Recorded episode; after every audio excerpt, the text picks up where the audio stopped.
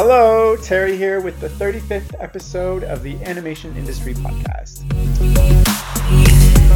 Today we are chatting about stop motion, which is obviously, if you don't know by now, my favorite subject.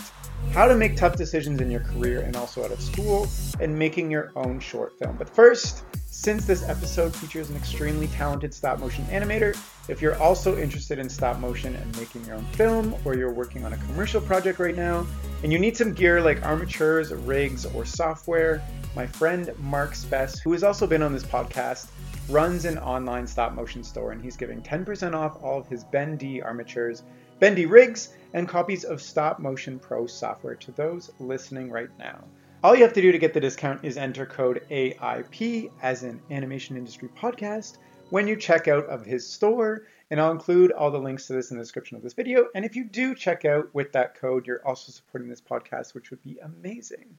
Now, continuing on with this episode, the person I'm interviewing today is a former Sheridan graduate himself, and his name is Colin Lepper and he's also an amazingly talented stop motion animator. He's somebody who's developed a super unique and really cute style, and he's been able to realize it on screen, which is actually quite rare. And like I said before, he graduated from Sheridan College in Ontario and then immediately went on to work for JibJab, where he's been for a number of years now, working exclusively in stop motion, creating e cards, and more recently developing and animating their original series on Netflix, The Storybots. So, Colin, thanks so much for coming on the podcast. How are you? I'm doing good. How are you? I'm good too, thanks. Um, thanks for again taking your Saturday to chat with me. Um, yeah, so one thing I want to know is kind of how you ended up in stop motion because uh, you went to Sheridan. I'm at Sheridan right now, and Sheridan mainly focuses on 2D. You can do like some stop motion or like 3D on the side. So how did you end up focusing in stop motion and then getting into the industry with stop motion? Um, so pretty much it the seed was planted in high school. I think like a lot of people, I I messed around with just some claymation. I had a one week class in high school um, where we got to experiment with it. And it was something that I didn't really realize what it was at the time. Like we'd watch James and the Giant Peach a million times in school, and I'm like, I don't really know what I'm looking at. Um, it's like kind of weird looking. But then I found out that there's this thing called claymation. We did like a really quick one week video in a group, and I had a lot of fun doing it. And that led me to um, making a couple just music videos in my spare time, and I really liked it. And then that sort of that sort of stuck with me through high school and into college, and it was just always something in the back of my head that I was interested in doing. Um, yeah, and then and then I kind of spent most of Sheridan not knowing whether to do 2D animation or stop motion animation. Um, and I was there right when like at the start of my third year was really exciting because that was when we got all the Cintiqs into the studio. So like that shift to digital was starting just then. Um, so yeah, it was it was something that like always was interested in pursuing and then wasn't quite sure whether to pull the trigger on it till like pretty late into college. So what what made you end up pulling the trigger on it? Because uh, like you're also highly trained in 2D. So what made you choose stop motion over 2D in the end? As weird as it is, uh, considering the reputation stop motion had, it seemed more professionally sound to go into stop motion.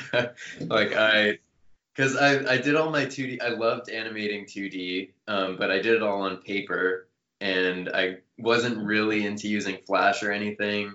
Um, and I knew that most work is not going to be frame to frame hand drawn animation because that was kind of that's was and is still kind of dying off and has become very niche um, but stop motion, there's still stop motion feature films being made. There's like stop motion TV shows. There's there's full studios that do stop motion animation. Whereas when I think of a studio that does exclusively hand drawn 2D, it's pretty hard to think of. So I'm like, I really like this. I like building things with my hands. I like the diversity in VMs you get to use, and maybe I can actually make money off this. So that was my that was my thinking at least.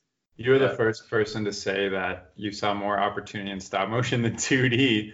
Um, Yeah. So, so like when I graduated high school, I also like dabbled in claymation and did some short films and stuff. And I came down to Toronto to see what opportunities there were in stop motion, and there was like very, very minimal, not really that much. So I chose to go to business instead. So what, how, like, I'm I'm really interested in how you saw such a good opportunity in stop motion. Were you thinking of staying in Canada with stop motion? Because I know that you moved to the States. Um, yeah. So I, sorry, I uh, I wasn't I wasn't exclusively thinking I would stay in Canada, and honestly, I didn't have a like a big picture game plan for it. It was 2D and stop motion are so close. I kind of prefer stop motion. I know there's studios like Laika, there's studios like Stoopid Buddy. Um, there are studios, not necessarily in Toronto. And at the time, Cuppa Coffee too was not, you know, I haven't I haven't really heard what they're up to, if anything, lately. But they were still they were still pretty big when I was in school. Um, Yeah. And so like I did see some options, and Yeah. feature film was really interesting to me. That was kind of a holy grail of I would love to work on a feature film. And so there were still there were a lot of feature films coming out too around that time in stop motion as there still are. So that was kind of what I saw that that gave me something to work towards. Um, unfortunately, Cuppa Coffee doesn't. It's not around anymore, so that's why I haven't heard anything. Oh yeah, Um, not even uh, Yeah. last time I heard of them, they were they had just sold a ton of their stuff and moved somewhere really small, and I think they weren't even going to do stop motion anymore. So that's too bad to hear that they're just they're just gone. It's a Yeah. bummer. Um, okay, so you, you knew of Laika and Stoopid Buddy and and et cetera, but like there's a lot of people who are trying to get into stop motion in the States and here, etc. And like, how did you have the confidence that you would be able to get into the industry coming from like Canada versus everybody else, I guess, who's trying to get in as well? Um, and there's only so many jobs available too, right? Yeah, and uh, I definitely did not have any confidence that I was going to go into stop motion. Um, going into fourth year, making my fourth year film, um, I was basically looking at it like we we have industry day at the end of fourth year, and I was going into industry day being like, I'm not going to get a job out of this. No one's going to talk to me. There isn't a single stop motion studio coming to industry day, so whatever, I'll just have some fun with it but I figured, you know, I had I had three years worth of 2D portfolio work, and if fourth year was going to be my one year to get to work in stop motion, even if I didn't get a job out of it, like I would rather put that time towards doing what I really want to do on the off chance it lands me something then do something that would land me work, but it's like, well, I wonder what would have happened if I just tried doing stop motion. So it's all about just kind of not living with that that nagging regret in the back of your head, I guess. Were there other people in your year as well trying to get into stop motion too? Yeah, I think our year had four or five stop motion films. Yeah. And uh, so I I got an internship um, from Industry Day half by chance just because the studio JibJab was looking to do uh, a stop motion summer project. And so I went with one other person, uh, Rosemary Travell, and uh, we both worked at JibJab for the summer. And I think that was the only stop motion work though that came out of our year. So yeah, it's not So- bound. So you've been uh, working at JibJab for quite some time. Um, how in touch are you keeping with opportunities in the industry? Like, I'm wondering, do you hear of opportunities in stop motion now in Canada, or new opportunities in the states other than the established studios that already exist? Yeah, Canada, I'm I'm really out of touch with Canada because all my all my professional connections in stop motion are all here. So I really have no idea. Actually, if you know, like I would be interested to hear. Um, and because I was in a bit of a bubble just at that same studio for five years, I I wasn't super in touch with kind of positions that were opening up. There would be the odd studio that reached out or the odd friend that I had that was like in the stop motion industry and I would kind of hear through them. And it's only been recently since I left JibJab in May that I've been getting more kind of into the the job search and seeing what comes. But it's hard because a lot of these, like you said, so there's so many people who want to do stop motion, and a lot of these, especially feature films, are almost all done just through people who have worked together before. So it's I I mean I think there was I forget what feature was made in Montreal not that long ago maybe the Little, Little Prince. Prince. Yeah. Yeah, but that was something that I would have loved to work on. But it's like you don't see a job posting for it, you don't see anything for it, and then you just find out, oh yeah, I think that happened in Montreal, and it's like at these random pop-up studios too that aren't like a full-time stop motion studio. So yeah, it's just uh, that can be a little a little difficult is finding that in, but it's just something that grows with time. So, because you worked at JibJab instead of one of the like traditional stop motion studios, do you feel pretty well connected with stop motion in the states? Not really. No. And so at JibJab, I was I was the basically I worked with one other person and it was just the two of us doing stop motion. Um, and then towards the end, as we did bigger stop motion projects, we had two to three contractors who would come in um, and do some work with us, but we were really isolated. We're in a different part of Los Angeles than where all the stop motion studios are. So it's it's kind of funny now now that Storybots, uh, the show that I have been working on, um, is released now and, and has a bit of traction. People are just starting to hear about it, but so many people don't even know that there's full stop motion episodes of it and stuff just because it's so separate from that community. Well, I only know about it because of your Instagram, so there you go. Yeah, um, I got it. Someone's got to see it. uh, well, maybe this podcast can help you get the word out a bit more. I don't know.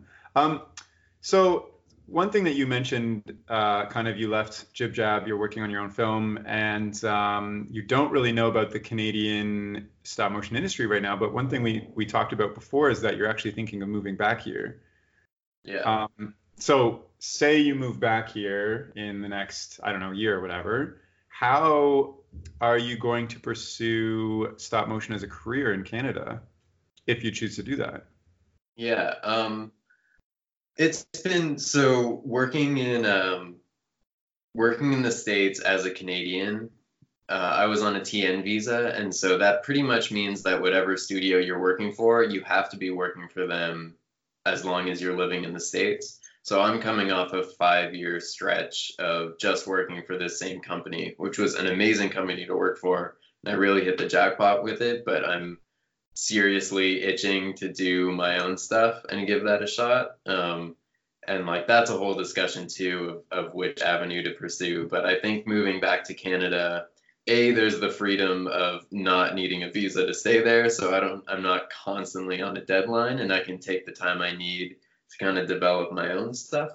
Um, and then also it's just I would be moving back to Canada to pursue some of the the personal projects that I'm already working on here, and it'll just be it'll be a situation where I'll probably try and create my own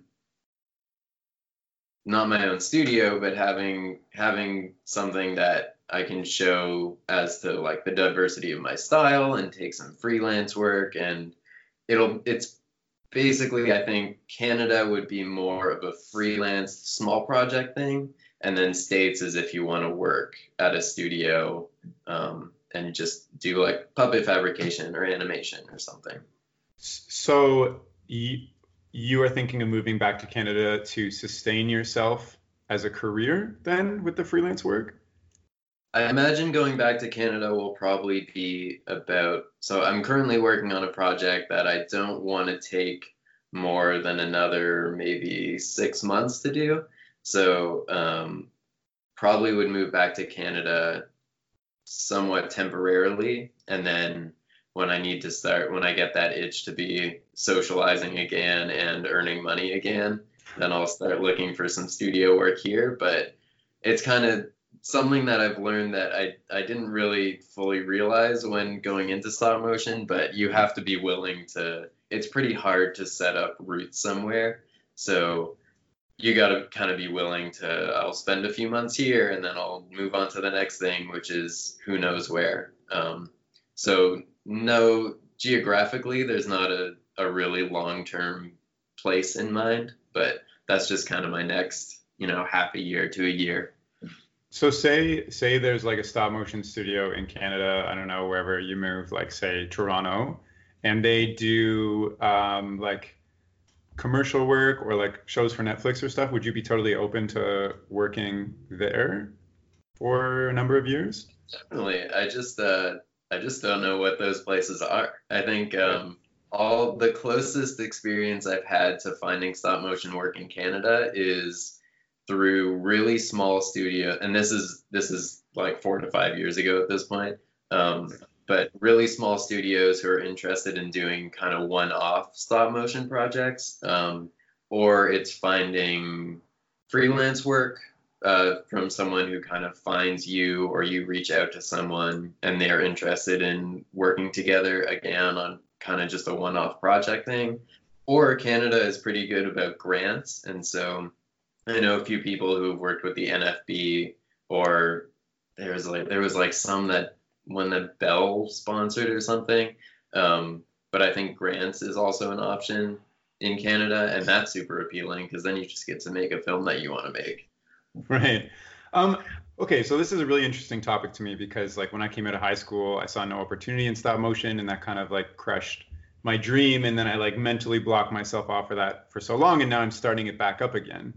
Um, so I think it would be ma- amazing to have a studio focused in like Toronto, for instance, or maybe a cheaper city um, that you know does commercial work, does show pitches that get picked up by networks and stuff like that. What is stopping that from happening from your experience right now? Like, why can't um, a studio in Toronto start making shows for major networks in Toronto?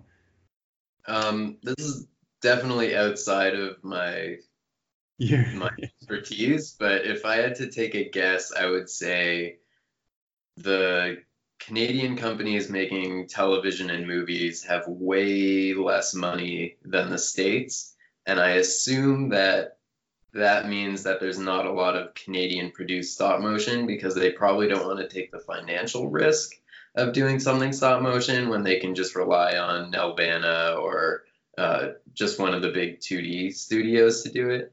Um, and then I imagine the States is where most, the States and, and I guess London probably, um, are where most of the stop motion is coming out of. And there's, there's like a bounty of stop motion workers in the States. And stop motion is something that's really hard to outsource unless it's something that you're just giving to a studio of make this for us you take care of it. Yeah. But something like a movie or a TV show where there's got to be back and forth with the people higher up and who are creating it, I imagine it's just too difficult to outsource to a different country. Whereas like the states outsources tons of animation to Canada because that's a little more straightforward. Sorry, 2D animation. Right. Yeah, I mean that that makes sense to me. I, I also think it's kind of sad because like I would love to have Canadian talent kind of stay in Canada and develop a unique style or a niche here too, because I, I think that would be that'd be great. I'd be like fulfilling the thing I needed when I was like 17. um, hey, I, I think that like that is that's possible. I don't think there's any reason why it couldn't happen. Again, it's like you said, it's that it's that unique style, and if there's people who are creating something that you can't get what that looks like anywhere else, and it doesn't really matter where they're living. Um, but that is just a hard thing to accomplish. But I don't see any reason why it can't happen.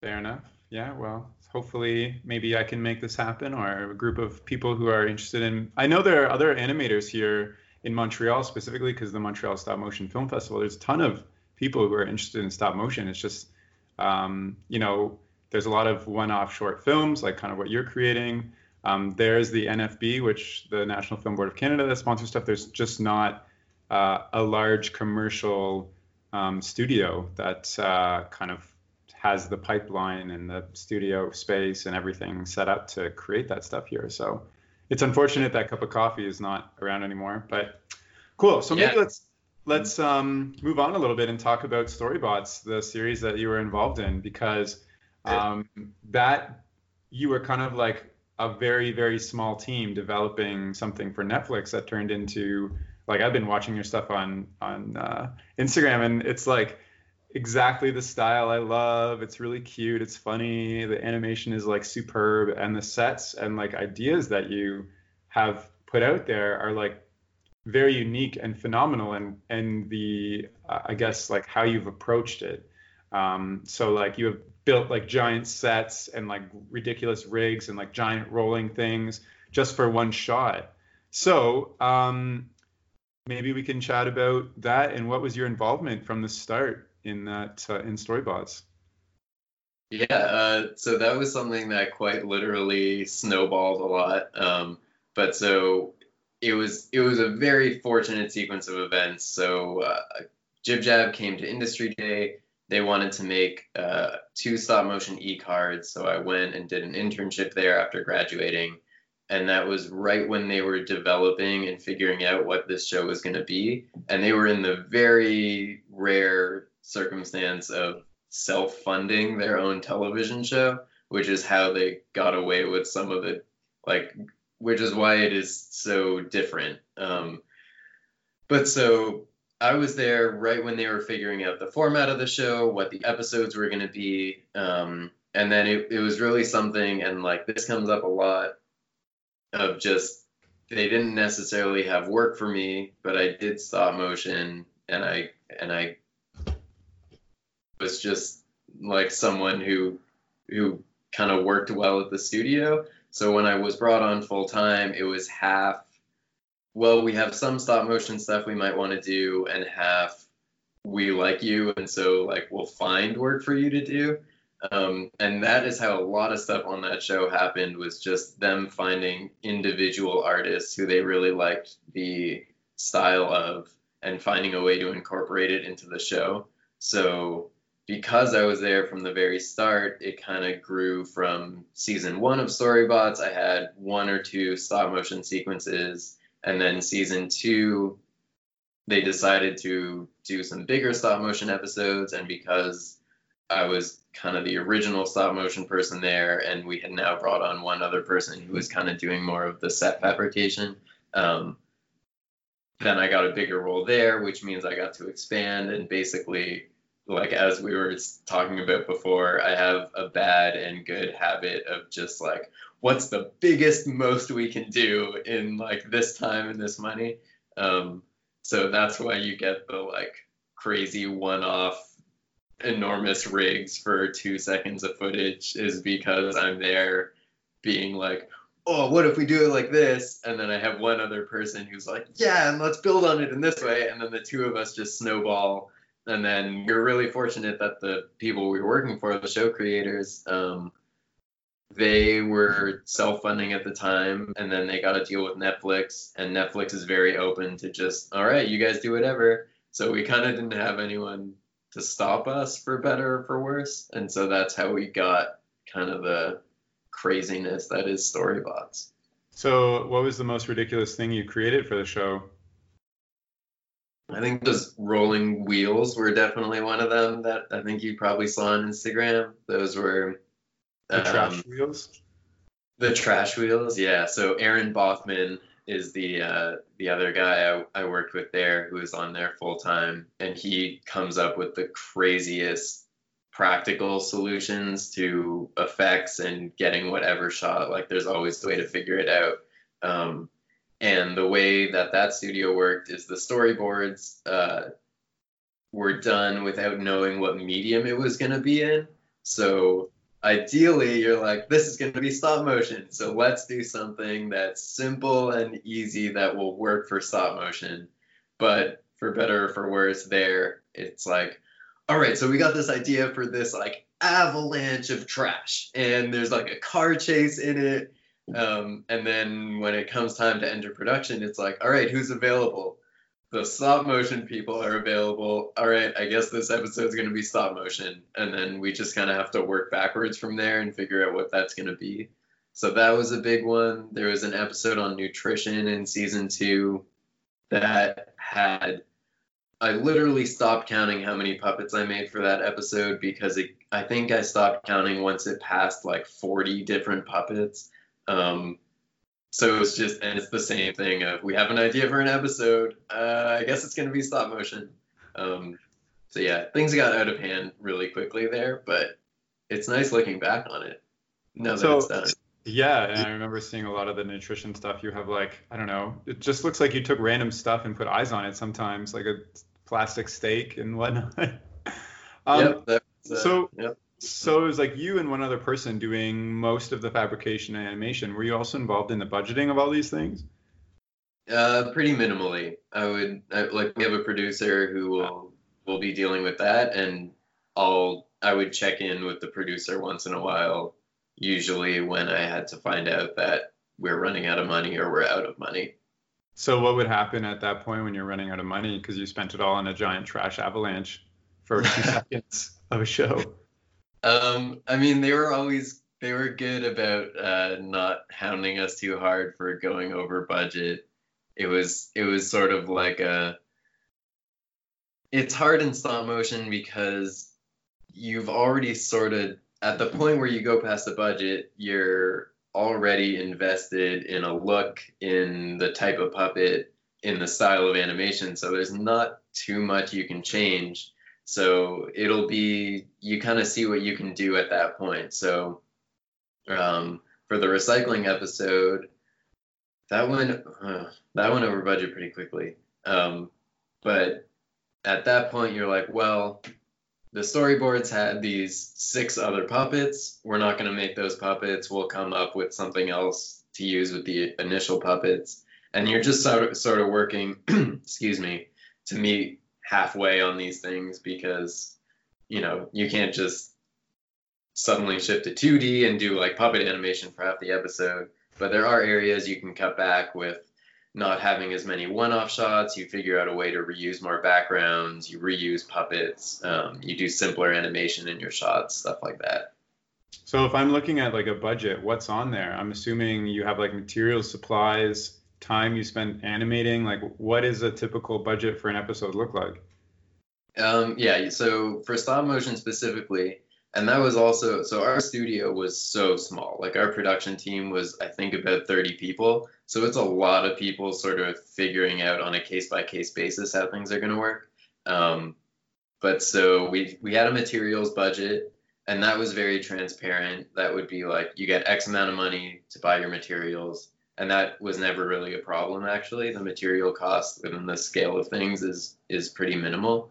Um, and then it would mostly just be a time budget of we have enough money to pay an animator to come in for three months. Um, we can afford to bring in another set fabricator for X amount of months. Um, and I was never, I was never told too many specifics in that regard because that gets in, into what people are being paid and stuff like that. Um, yeah, so it's just sort of, all right, you get an extra animator for three months find a way to make that work. And it was a bit of a back and forth of asking me as the director how much time I think I would need an animator for. Um, and then we just try and it's a it's honestly a lot of guesswork just because it's like not something we'd ever done before. So if you you were involved in this process, even if if minimally with the producer, I guess, did you ever run into like big issues or things you had to like that you really had to learn the hard way? Um, I, yeah, in the sense of, I mean, no one wants to be over budget, and as especially if you're a director or someone with more responsibility on the episode, like I took that very personally, and I didn't want to be responsible for the show running out of money or anything. So it is sort of something where you set these goals originally, like you want to accomplish a certain look for an episode, you want to accomplish a certain scale, and it's a hard it get becomes a hard balancing act when you're told there's no more money and you have a ton more work to do like it led to a lot of late nights yeah a lot of late nights a lot of kind of figuring out what we can do that's realistic to solve this so definitely learn the hard way of just sometimes setting your sights too high can uh, can hurt you in the end for sure So you're working on your own short film right now. What like big learning, I guess, from an animation perspective as an animator and fabricator and things, and also from a business perspective, working with budgets, are you taking into your own project now? Because I guess that looking at your history, you did some claymation in high school, which is fun.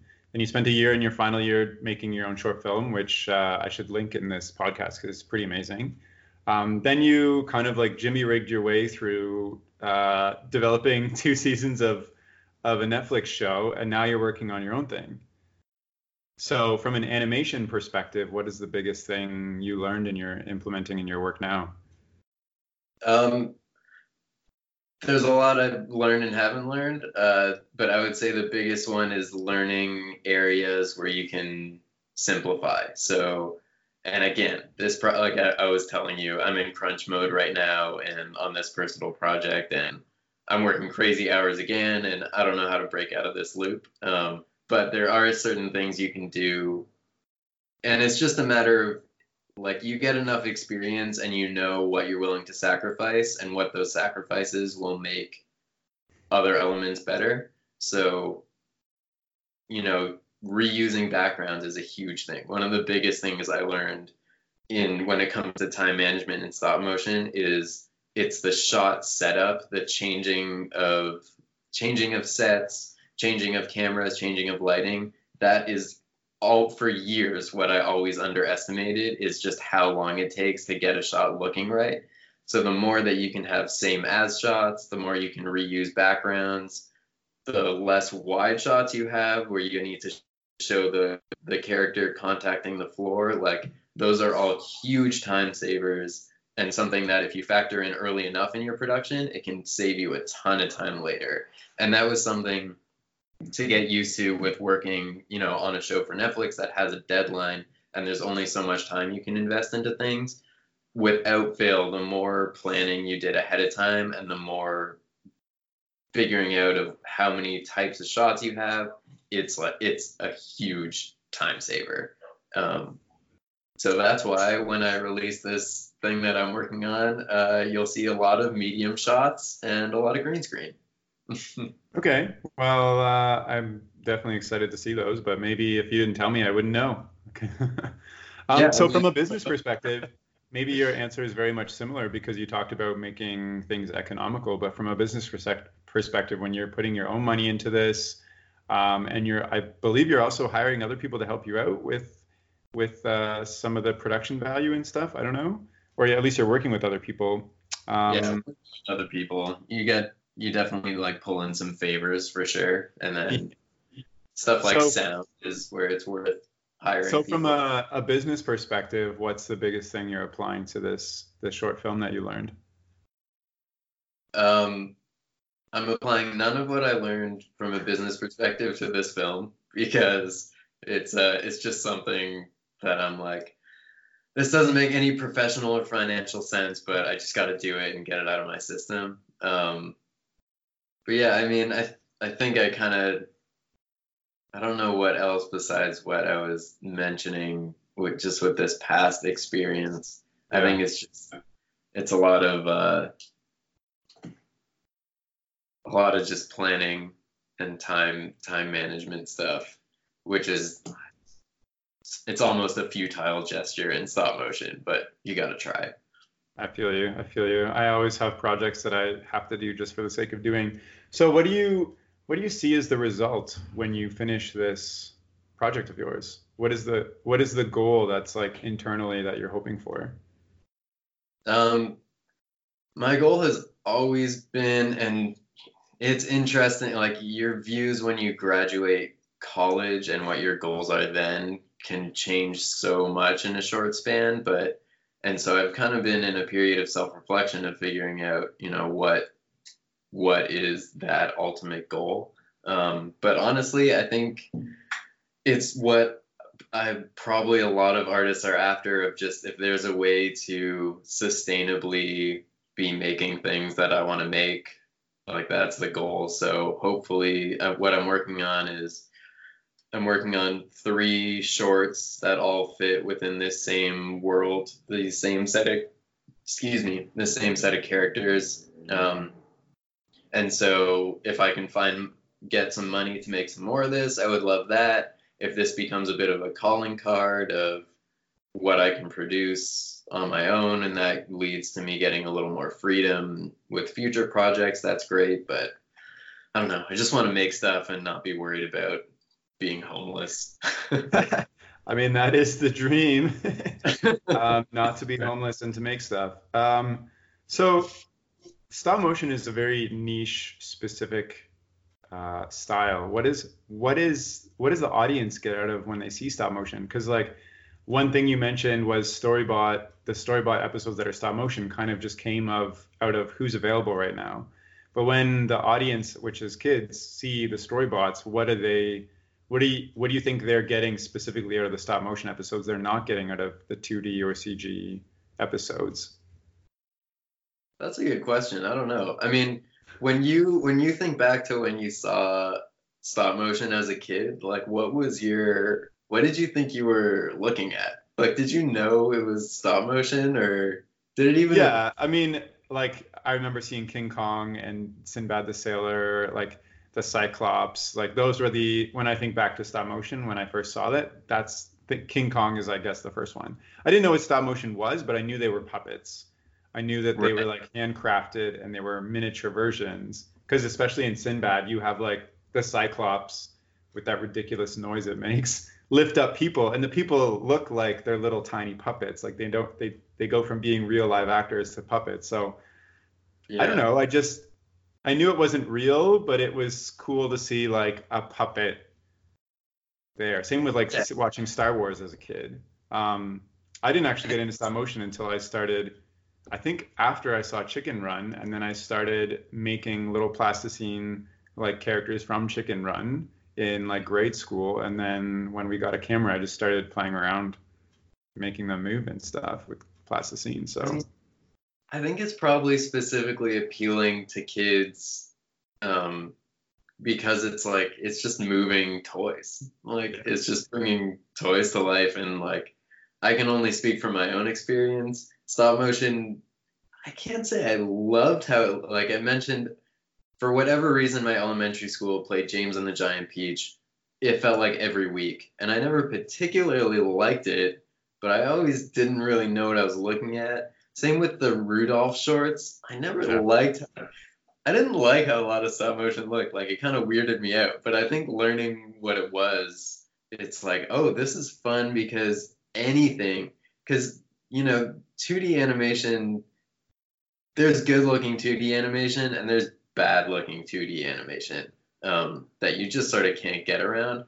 But stop motion is cool, and part of why I like it is because even when it's kind of crappy, it is still good. Like, because you're still just I mean, that, that that you haven't seen move before, and even when it moves really janky, it's like, okay, well that's kind of creepy, but I haven't seen something like that. Um, yeah. But I don't know if kids like it because I was kind of creeped out by it as a kid. So hopefully kids aren't creeped out by the storybot stuff. I hope not, because I think it's well. How can they? You have like a really funny looking felt bee, like buzz around. It's just really cute. True. um, eardrum. I don't know if you saw the eardrum. That got a few a few parents on Twitter saying how scary that was. oh, I didn't. I have to look that up now. It's just um, like this smooth silicone face that, uh, yeah. Anyways, so there was a range of scary on that show. Yeah, I, I don't know. I feel you with the stop motion thing. Like, as soon as I watch stop motion, it's instantly recognizable as stop motion, and it just has a totally different feel than everything else. Um, which is interesting because Laika is like getting to. It almost looks like CG sometimes. It's so smooth and like perfect. Uh, which is like they're like pushing stop motion in like the technical aspect and almost I almost feel like sometimes that takes away from the love of what it is a little bit when I see like the face move so seamlessly. Um, yeah. So, uh, what kind of stories, I guess, do you think are enhanced by stop motion? If uh, you know you've worked on a whole bunch of episodes in stop motion, you just said that like there's a this great appeal that anything can move what I guess going forward or for another studio who's like telling stories and stuff, what should they tackle from a stop motion perspective that can't be done with other mediums? Personally, I really love the the exploration of surrealism you can do in stop motion because you can go you can make very realistic sets um, so like people are amazing now at making miniature sets and and you have films like Anomalisa where it just literally looks like you're in a hotel room and stuff. And kind of one of my complaints about that film, if I can make a complaint, was like they had such opportunity to take these very realistic looking sets and do crazy stuff with them um, that like doesn't involve like it it would be a whole nother step to take but you know you're not really relying on a ton of post visual um, cg stuff. Like i love the idea of having realistic looking things and introducing you know a crazy looking stop motion puppet that doesn't necessarily have to belong in the real world but by putting it in that same set it just creates this layer of almost realism that you can do whatever you want in. Um, and personally, that's what I always really liked exploring with stop motion is getting getting that kind of uncanny valley surrealist but still grounded in some sort of reality look and feel. I think that's an exciting thing to explore with the medium. Fair, yeah, I totally feel you, and and I was yeah, Anomalisa does it looks real. The whole thing looks real. It's very strange. yeah. And my um, favorite part for the uh, sorry, uh, like there were a couple times where they started entering into that realm. Like I think there's one scene where the floor starts falling away, and like there's a scene where the face comes off and stuff.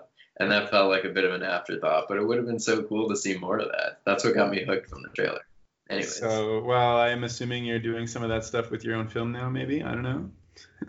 yeah, it's a it's definitely time consuming to do that stuff, but I'm doing some some shooting a bunch of like macro photography backgrounds that should just make a level of I'm hoping I, I don't know I think it I think it's looking pretty cool.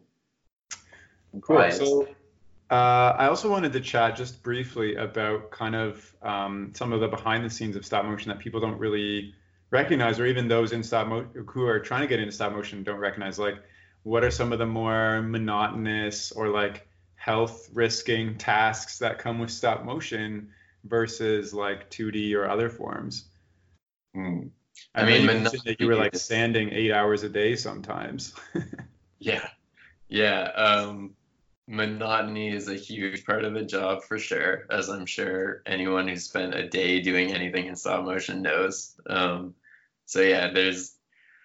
I mean, I'm I'm pretty sure that I don't know. I think the the 3D printing process is better now, but you would hear stories about Laika interns like sanding faces for eight hours a day for a whole summer. Um, and so it's it's kind of a two part question. But so on the on the sort of time consuming side, like people know the standing there taking a photo, standing there taking a photo. That's obviously that's kind of one of the more exciting things that makes time pass really fast. But you're going to be spending a lot of time like there's just no fast part of it.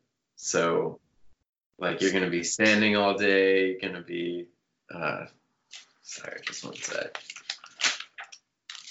I wrote down some of the more boring things that I. I oh yeah. like as I was thinking about that, but. Um.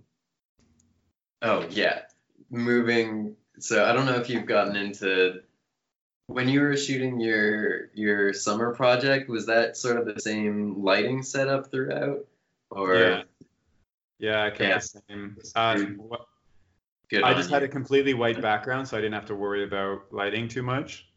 Nice. Yeah, that's. Uh, I mean, I, I talked about the time spent setting up. Like, moving lights around is a huge. That's one of the things that'll get me alone in a room swearing to myself the most is like moving cords around from lights and getting lights set up. Um, mold making can just be you know, you cast it, you wait a day, take it out, it's didn't work, so I do it again. So there's a lot of patience testers. Um, but then, uh, so again, there's kind of all those elements that uh, didn't fully realize and didn't fully factor time towards in my earlier stages. Um, and then something that I've been learning kind of too late and just recently that now ever since I've been learning about it, I feel like I need to tell everyone is all the as you work in stop motion more and more, you're gonna find more and more materials that are good for more and more specific tasks. Um, but like it can get pretty gnarly and learning how to like there was never mention of safety data sheets or like workplace safety um, when you're learning about stop motion but that's such a big part of it and learning how to properly read a safety data sheet is literally something that could save your life um, so, and a so lot why, of, so what's something you would read on a safety data, data sheet um, it'll tell you it'll tell you what chemicals are in it and what hazards it presents so there's a lot of stuff like uh, resin is a very common thing to make props and parts of puppets, and I was using that in college. And I look back, and that stuff is gnarly. Like you shouldn't be breathing in the fumes from that. You should be wearing full protective clothing the whole time. You really don't want to be sanding that without full face protection. And I get these flashbacks to sitting in the Rabo apartment, like in my t-shirt and jeans with my legs crossed and just mixing by hand resin and then like spilling it on my pants. And then I spent most of fourth year being like, what the hell is are all these red bumps on my arms? Am I really allergic to trees or flowers or something? Like, is this hay fever? And I went to a doctor and he's like, yeah, you're allergic to cats and certain trees. And I was thinking, I don't think that is doing this, but I don't know. And then, yeah, it was because I was exposing myself to resin and people get um, people who work at, at the bigger stop motion studios who are using this stuff every day you can develop just a lifetime allergy to this stuff and you get super sensitive to it and i have that allergy to a degree but it's not even too bad um, yeah people have i've talked to people who've almost died from the stuff that they've used uh, making stop motion puppets.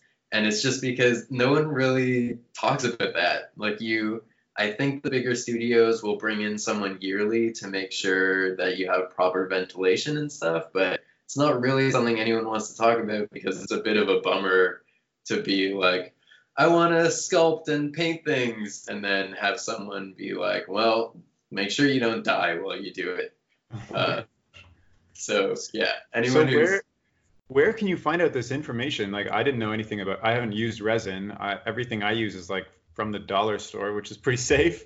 But uh, Uh-huh. yeah, I know the latex and resin and and like fiberglass and stuff and sanding. Where do you find out information about all these things if you don't really know? Like, is there is there like a resource that says like if you're in stop motion, here's some common materials and here's how to handle them? Um, well, so yes and no. There's a big. Uh, I don't know if you're familiar with the company Smooth On. They make a ton. They make almost every, any product that you would want for stop motion. They make. Um, but basically anything you're about to work with, and I've been learning about a lot of these things that we think are fine, but if you're in stop motion and using them often, then they can become more dangerous. Whereas someone someone using super glue one day out of the year, it's not a big deal. If you're using super glue every day, you got to be a little more careful with it. Um, but so I would just before you buy any new product, just search that product's name, SDS, safety data sheet, um, and that's like a standardized form, and they're pretty easy to read. You just got to take the time to go through it because it's it's like two pages of just text. So it's a little, your brain goes a little dead when you look at it, but they break it down pretty easily and they'll tell you what to look for. Um, and it's, it's not as big a problem when you have a big outdoor space or you have a big studio with proper ventilation, but especially for smaller projects, working on a college film and you're doing it in your apartment or something, like that is it's good to know. It's worth it's worth the five minutes of googling and reading to make sure. Fair enough. That makes a lot of sense. Um, sounds like maybe there could be something that's created specifically for stop motion animators as a resource. Yeah, I mean, I believe most studios uh, will have a book.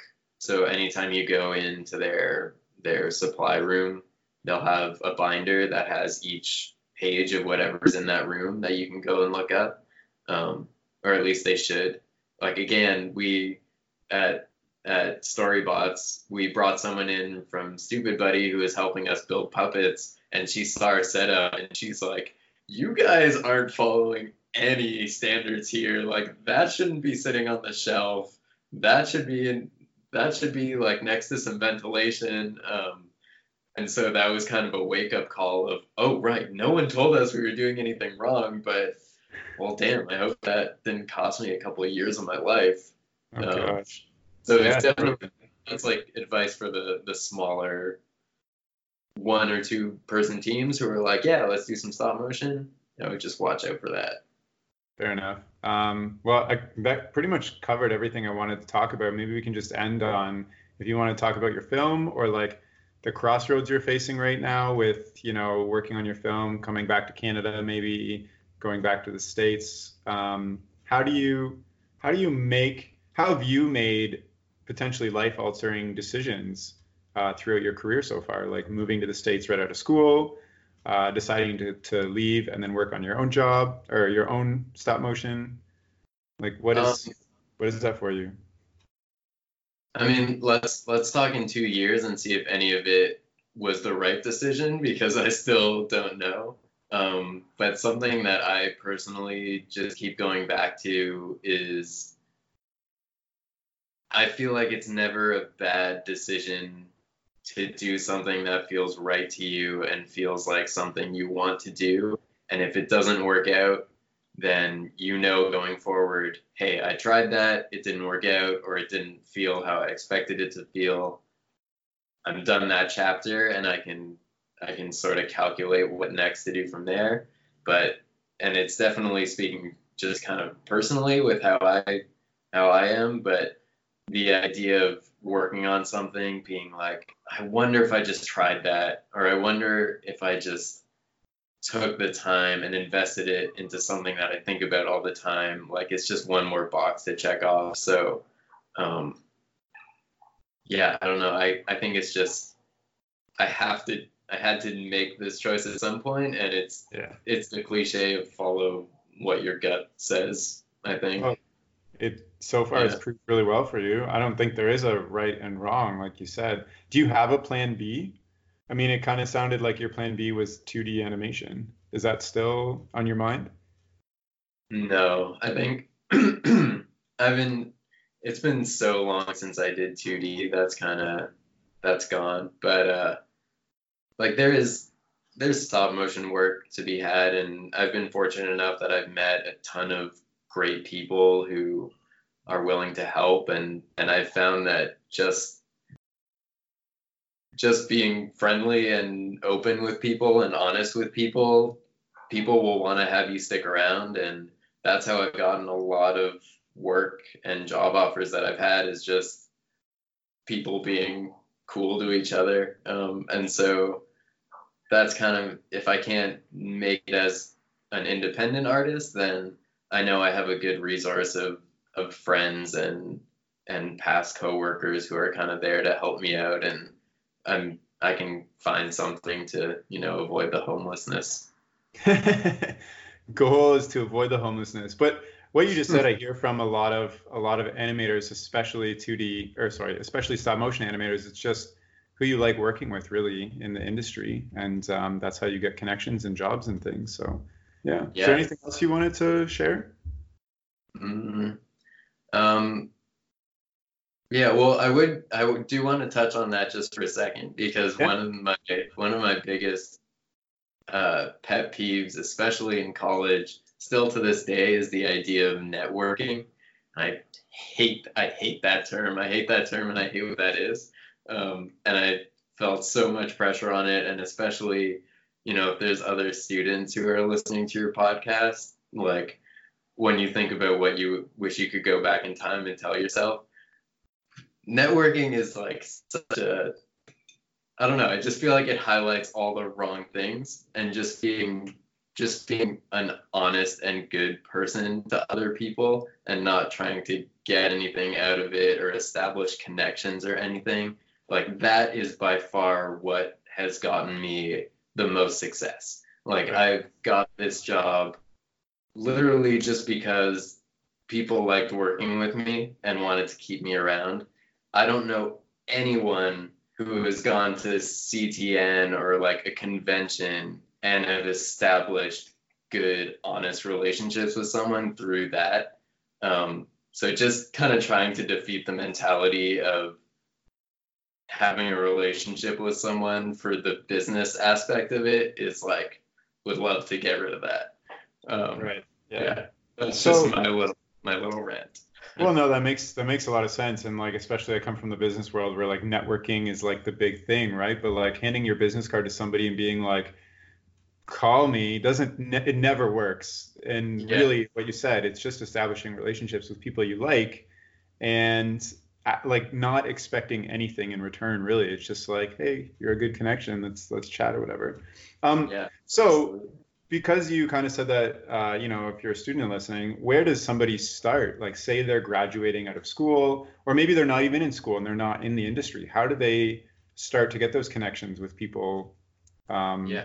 Oh yeah, that was something I would like to. I, I actually meant to talk about is we live in an amazing age where you can literally email or message anyone. Um, or And- instagram yeah, exactly. I mean, I have now talked to you a couple times, and I'm super glad to have met you. And that wouldn't have happened without Instagram, and it was so easy, right? Um, and so when when I was working and we were looking to hire people to work on these stop motion episodes, we had a couple people who were just emailing, being like, "Hey, I like your projects. If you're interested in having me work, here's my demo reel." And that was never looked at as a bad thing. People just reaching out and I would say email the people whose work you you enjoy, email the studios that you would want to work for. And you really never know what will happen. And I found that pretty often, more than I expect, you get an email back and you at least are establishing that connection. And people are always happy to talk to someone who, you know, isn't isn't you impressed or or something like that. So it's definitely the most intimidating stage when you feel like you don't know anyone and you don't know what step to take but you have literally nothing to lose by just sending an email to someone. Worst case scenario you don't get an email back. Um, Yeah. and then it's like all right that's five minutes of my day that didn't pay off. So yeah i think a lot can happen from just emailing and again not trying to be pushy about it not trying to have ulterior motives or anything like that just being like hey, I really like what you're doing. If you ever need some help in this regard, like I can do X, Y, and Z, um, and let me know. Yeah, I I just want to reflect what you just said because um, people are always surprised on how I get in touch with people like yourself for the podcast. And 95% of people who've been on this podcast, um, I've just DM'd on Instagram because I follow their work. I like their stuff. I've been commenting for a while, and I'm I reach a point where I'm like, why don't I just ask this person if they want to be on on the podcast? And like, not everybody responds, or not everybody has the time but the majority of people I've reached out to are totally fine. And I think there's a there's like a two-sided fear. One fear is like I'm not good enough. They don't have like um, you know I'm scared of rejection, and the other fear is like they're too good. They don't have time for me. But from my experience, like talking to people who are passionate about what they do, they want to talk about what they want to they, they like to do, and they want to help other and empower other people who want to do what they do too. Like Yeah. we're just talking about stop motion this whole time we're not like trying to you know network and do all the business stuff like whatever but now we know each other and that's great Yeah, exactly. And you never know. You never know what'll come out of that. Um, yeah exactly And yeah, I forget what I was gonna say. Eh, whatever but cool So- yes, everything you just said. um, well i'm glad we talked about that too i think that's a really important thing and it's it's something you just learn to be comfortable with over time i think um, Yeah. i know coming out of my first degree in business i was like super afraid and i have no problem just reaching out to people that i think would be cool to chat to so yeah. Yeah. I mean, we have such a we're in such a niche weird thing. Like how often do you even get to talk to someone who's passionate about the same things as you? I think most people are pretty eager to find other Oh, people yeah. who like growing growing up so Yeah, growing up, I didn't know anybody into stop motion or claymation at all. I was like the only person in my like immediate world that knew about it. So I originally started talking to people on stopmotionanimation.com and like everybody back in the day was on there, like all the big animators, all the like old time animators, all the fresh, like it was amazing.